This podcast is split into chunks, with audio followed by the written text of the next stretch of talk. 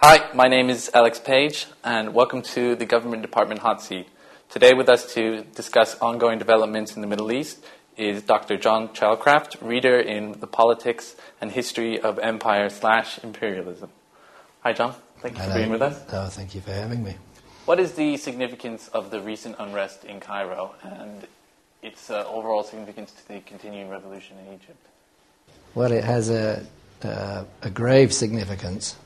It's not so much the unrest, it's a matter of the army is trying to consolidate its autocratic hold on power, thereby rolling back the hopes for freedom, bread, and dignity raised by the Arab Spring.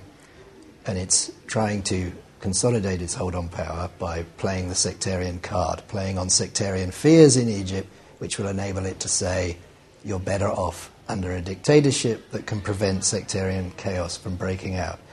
And they've done that by, first of all, they fail to protect. They're failing to protect Copts and Coptic churches. Copts are the largest minority in Egypt. There's more, you know, 10 to 15 percent of the population, more than 10 million Christians who are, who are Copts in, in Egypt, in a country of about 80 million. Their, their places of worship are not being protected against attacks by militant Islamists, and they. Uh, and so, what we saw last Sunday, the 9th of October, was a protest by mostly by Christians in Cairo, protesting the failure uh, of the army to protect uh, a church that had been attacked by militant Islamists in Egypt. And uh, last Sunday, on the 9th, they set off in quite a sizable demonstration from Shubra, a popular quarter of, of Cairo, to head down to Tahrir Square. They were joined by a number of Muslims too, because in fact, the hope of the Arab Spring was anti sectarian. It was the idea that Muslims and Christians can, can live together in a plural and democratic society. And so they're defending the, the, the Muslims who joined the demonstration are defending the rule of law and they're defending that vision. And what the army did, or rather the, the Supreme Council of the Armed Forces, which heads the army, did something which recalls the, the, the violence and the cynicism of the Mubarak regime. Because what they did is not only did they uh, show themselves capable of massacring peaceful demonstrators, up to 25, as we understand, and this is not something that the army did during the uprising in January, February. But now, for the first time, and we have pictures, eyewitness accounts, videos that are streaming across the world showing arm- an armoured personnel carrier, at least one, running over peaceful demonstrators who are trying to escape and killing them. And so they've done that. Not only have they done that, they've shown themselves cynical enough to use the state TV to incite the population to effectively sectarian hatred. They, on state TV, the message went out that Muslims had to come down onto the streets to protect the army who were being attacked by Muslims, by, by Christians. And, and, and, and of course, they've muttered darkly, recalling again the, the cynical techniques of, of the Arab dictatorships gone, uh, of, of years gone by.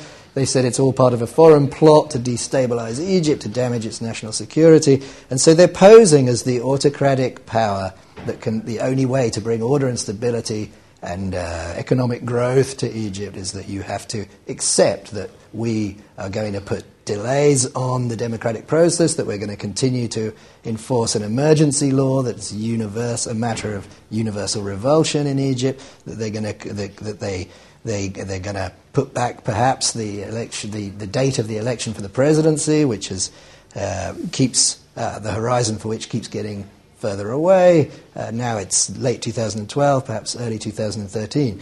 So it's been significant. They're able to play on fears of militant Islam and exaggerate them. This is the, the Supreme Council of the Armed Forces. They're able to use existing elements of sectarian prejudice, which exist in Egypt, like in any society, and they're able, therefore, to pose as the autocratic power that can hold everybody in check. And they have some examples. They can say, look what happened in Iraq when we had sectarian warfare because, uh, because of the, the power vacuum. Uh, in fact, the reality is there's no, it, it's not uh, historically fair to say that um, when you have a, a, liberal and democratic politics, you get sectarian chaos. Sure, you can have sectarian chaos in a power vacuum, But in a, a, place where you have a developed liberal and democratic politics with the rule of law, organized political participation, uh, civil society, and so on, you don't.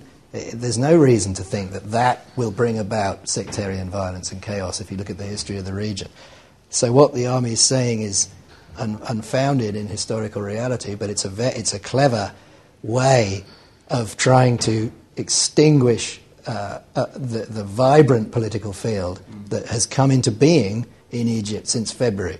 And it's a way of clamping down on civil liberties, of defining anybody who protests as uh, acting against the security interests of the nation. And it will enable them to uh, minimize debate and discussion also on social justice issues and redistribution issues, because this is vitally important for the great majority of Egyptians who are worrying about inflation and how to buy a flat which will enable them to get married, and the cost of living, and uh, the, um, the, the falling wages in private and public sector alike.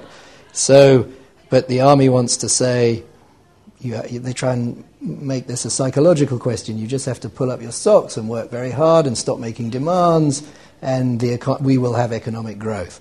Whereas there are many people in the political field who want to say, no, we need real, we need to look at the neoliberal economic dispensation, which has brought us to this place in the context of a much larger financial crisis on a global scale. And uh, they're having political debates about it, which could, which could be meaningful and interesting, but the army wants to shut them down. And again, by by playing on sectarian fear, by continuing with emergency, uh, the emergency law, by using these military tribunals whereby they've tried thousands of people who've been engaged in peaceful protest. They've been put before military tribunals and sentenced to uh, prison terms since February the 11th. They've done that to thousands of individuals. Uh, they're able to, to clamp down on the sorts of vibrant political debate that have in fact been promised by the Arab Spring and that have raised hopes uh, high you know, for good reason. So it's a dangerous moment for the reason, uh, for, for, because they're able to play on fears that exist and historical examples that seem to confirm what they're saying.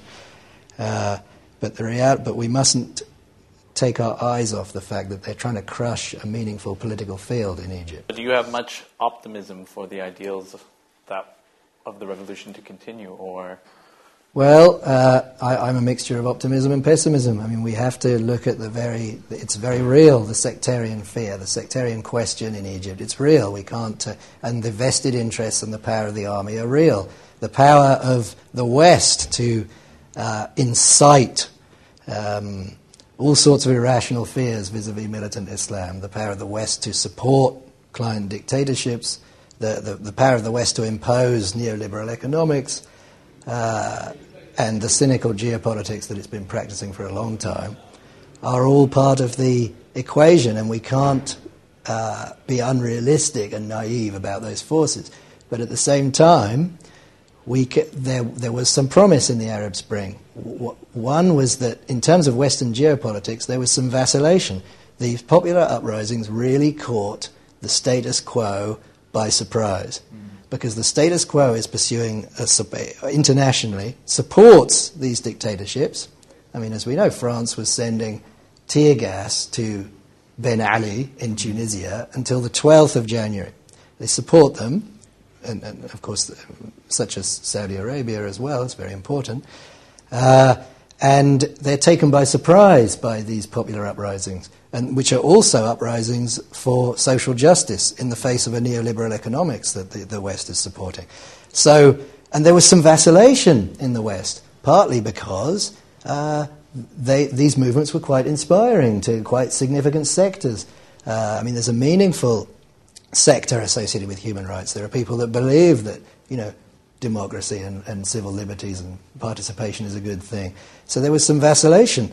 I mean, whereas, for example, as I understand it, reported in The Guardian, uh, MI6 over Libya recommended that we, do bu- we continue to do business with the devil we know uh, referring to meaning that they would continue to support Colonel Gaddafi. But other elements in the security and political establishment decided against it, especially David Cameron, according to the research done by The Guardian, it would seem. So there was vacillation in the West over its quite long standing policy. So that was a moment for hope, especially if you one put that against the background of what Obama had promised to the region two years before, and the upcoming Palestine statehood bid, uh, and the background where the financial crisis we, we hoped might have led um, commentators to at least question the dominant neoliberal paradigm for financial deregulation.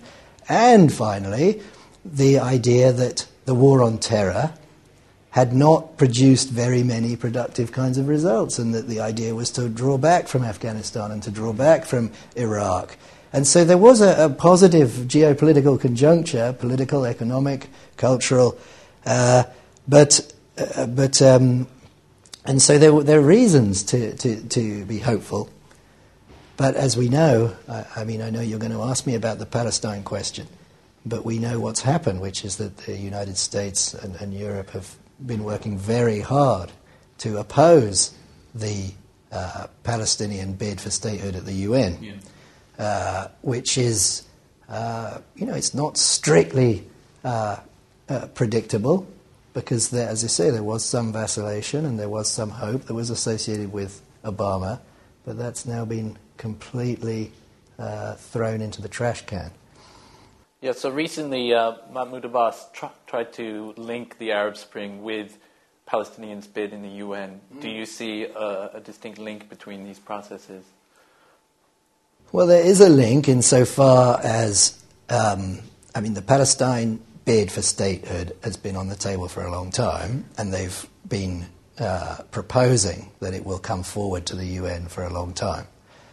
Um, and it, but it's important that it's set in the, in the context of the Arab Spring because it is an assertion of the rights of a people to national self determination, uh, an assertion of a kind of uh, collective uh, pride or, or self esteem that is not sectarian and it's not uh, about militant Islam and it's not uh, in any way a threat to the established order of nation states. It proposes a national right to self determination. That's what Mahmoud Abbas was able to say at the UN. And uh, this is uh, in, in a context where you have a certain some room for maneuver on the geopolitical stage, and a larger assertion of rights associated with the Arab Spring, uh, and where you have you know global audiences from London to Damascus and, and beyond seeing these events unfold. Uh, they, there are all sorts of uh, connections between how people perceive. I mean, now that Obama has has shown himself to be engaged in this, in what's being read as a cynical electoral ploy, because in order to win votes at the next election, he's decided to completely cave in to the Zionist lobby in the United States and to back the most craven and un- unpalatable right wing administration virtually in the history of Israel, which is the right wing government under Benjamin Netanyahu. And so he's chosen to back that administration uh, and therefore to allow the ongoing occupation, ethnic cleansing, the siege of Gaza. And so the, um, the failure to back the statehood bid is, of course, I mean, what it does is it reinforces the interpretation on the ground that, in fact, any kind of Western intervention is just a form of imperialism. It reinforces the story about foreign plots being hatched against our people. And ultimately, that does play into the hand of dictators who can then present the uh, influence of the UN and the United States and everybody else as something that's wholly uh, negative and wholly associated with uh, uh, imperial designs on those countries. Whereas I think the, a more actually a more subtle reading of what happened in 2011 was that there was some vacillation uh, in the geopolitics. It wasn't exactly clear to Western leaders how they should respond to these uprisings. Well, now turning turning to Syria, with uh, reports of, of rising violence, uh, what do you see as the future of the Assad regime? Well, he can cling to power like a repressive dictator. That's possible, uh, and what he and he and he will play on again the sectarian fears in Syria because Syria is a very uh, multicultural society. It has many religions, it has many sects, and uh, Syria has long looked over its shoulder at Lebanon and said, we don't want a civil war, uh, so we need a strong uh, government to prevent that happening. And then the case of Iraq since 2003, especially the, the severe violence inflicted on, on Christians as well as on Shia in, in, uh, and Sunni. I mean, there was a, a sectarian, uh, significant levels of sectarian violence in Iraq. And so, in order to stay in power, Bashar al Assad will play on these fears. He'll say, if I am forced from power, you will have sectarian chaos and you will have these militant Islamists who exist in the country, but not in very large numbers. They will be able to uh, sow violence and perhaps even come to power. And this will, and you say you better stick with me because I'm the alternative that, uh, that has some kind of stability. And he, he pumps up the, uh, the anti Israel rhetoric by threatening to throw missiles at Tel Aviv and this plays well to a domestic audience. And uh, and even though uh, uh, uh, and so you know there are ways that Assad can try and marshal some kind of constituency as being you know the least bad possibility in Syria. But um, but in reality, what happened in Syria wasn't the the protests that broke out in Syria. Their origins do not lie in sectarian conflict mm. or regional conflict, because Syria is a you know, Syria has uh, Aleppo, it has Hama, it has Homs, it has Damascus. They're different cities with different histories, and some, and they've had conflicts between them in the past.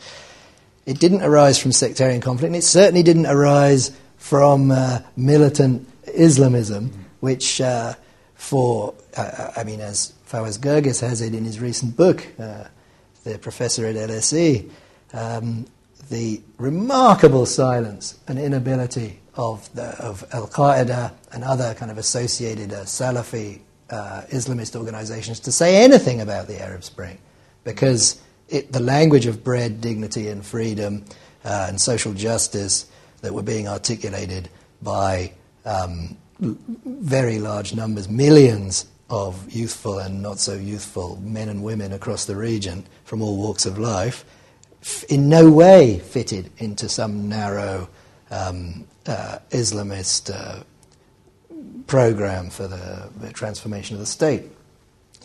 So, the origins of that, of the Arab Spring, I mean, it begins in Syria, where people in the provinces are enraged by they can't make a living because of inflation and they're being constantly put upon by a violent and corrupt police force. And so you have a circle, an expanding circle of demonstrations, police violence, larger demonstrations, and it's they're ang- of course, they're angry at what's happened to them, uh, the, the, the, the youth in, in Tunisia during these demonstrations, and, and, they're fighting back. They're saying enough is enough. And then uh, the unthinkable happens, which is that they manage, somehow they managed to oust uh, Ben Ali from power on the, on the 14th of January.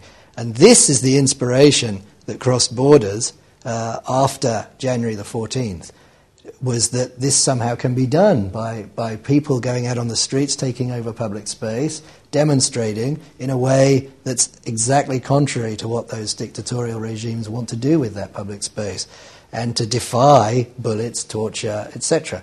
That's what inspired what happened in Syria, not sectarianism, the opposite of sectarianism, and not militant Islamist politics. And so that's the source of inspiration for this. Uh, this uprising.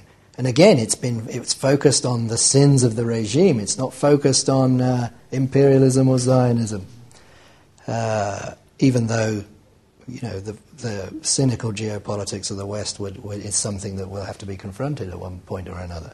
So, um, uh, for this reason, although there are sectarian forces and Islamist forces and uh, Western forces that will try and take advantage of what's happening in the Arab world. It doesn't mean that that's what was driving it from the beginning.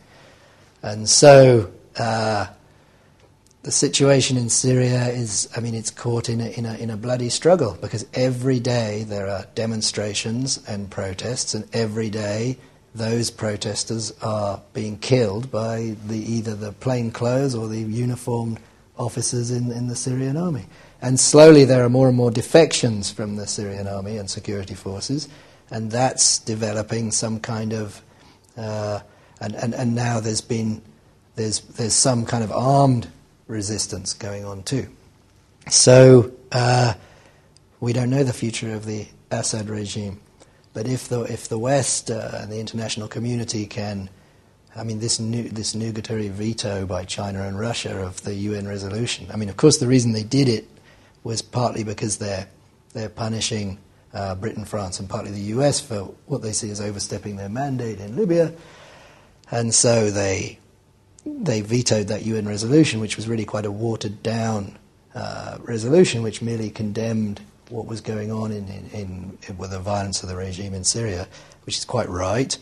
And so that was in, entirely unproductive. But I mean, so um, uh, we don't know what's going to happen with Bashar al Assad, but my sense is that there won't be that regime won't achieve anything in the future. It can cling to power through corruption, vested interests, and repression.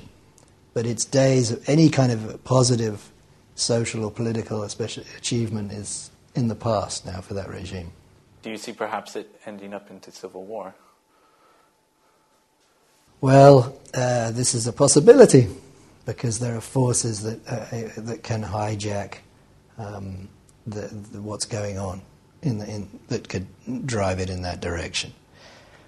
Uh, but it, but it, it partly depends on, on whether or not this, there can be some organized uh, political articulation of those the aspirations of the Arab Spring and most people in Syria, uh, whether or not that will be um, hijacked by one or the other of the agendas that are in the region. I mean, it's in the balance. I don't think there's a, it's determined in advance which way things will go. Does the international community have a lot of sort of influence over the future in Syria? Well, if the international community will listen to the Arab Spring, and in some respects uh, there has been some movement, as I suggested, what they should do is stop supporting client dictatorships, stop supporting them with arms, money, and diplomatic cover. They should stop pushing the kind of neoliberal economic growth models on those countries, which have led to, well, I think it's safe to say from all the studies that have been done, it has not done anything to improve conditions, for economic and social conditions for the great majority of the population across the Arab world. And they should. Um, uh, I, mean, it's it's really a, those are some of the two main. Th- and the third thing is they should stop whipping up uh, uh, um, irrational fear and incitement vis-a-vis the powers and capabilities of militant Islamist groups, because if you treat them as the major political and geopolitical threat that the globe faces, then you automatically empower them. If that's how you treat them, I mean, this is part of the story of the the relative success of Al Qaeda in the in the 2000s, as the uh, because it was treated as enemy number one, which is a way of uh, it's a form of a very powerful form of recognition, which uh, played into their hands. So uh, those are the things that the West can do. Uh, they're really a list of things that it shouldn't do. You know, not dictatorship, impoverishing economic policies and uh, irrational fears over sectarianism and, and militant Islamism. And um, so, I mean, if we could even think of a geopolitics that was more sensitive to those issues, then we might make some progress while leaving the business of the growth of a political field and a more democratic, uh, liberal process in those countries to the sorts of forces that have been pushing from below to take that process forward, and it appeared on the political stage very dramatically early this year. Well, thank you very much, Dr. Chalcraft. Uh, you are off the hot seat. Okay, thank you. And thank you for being with us, and stay tuned for the next edition of The Hot Seat.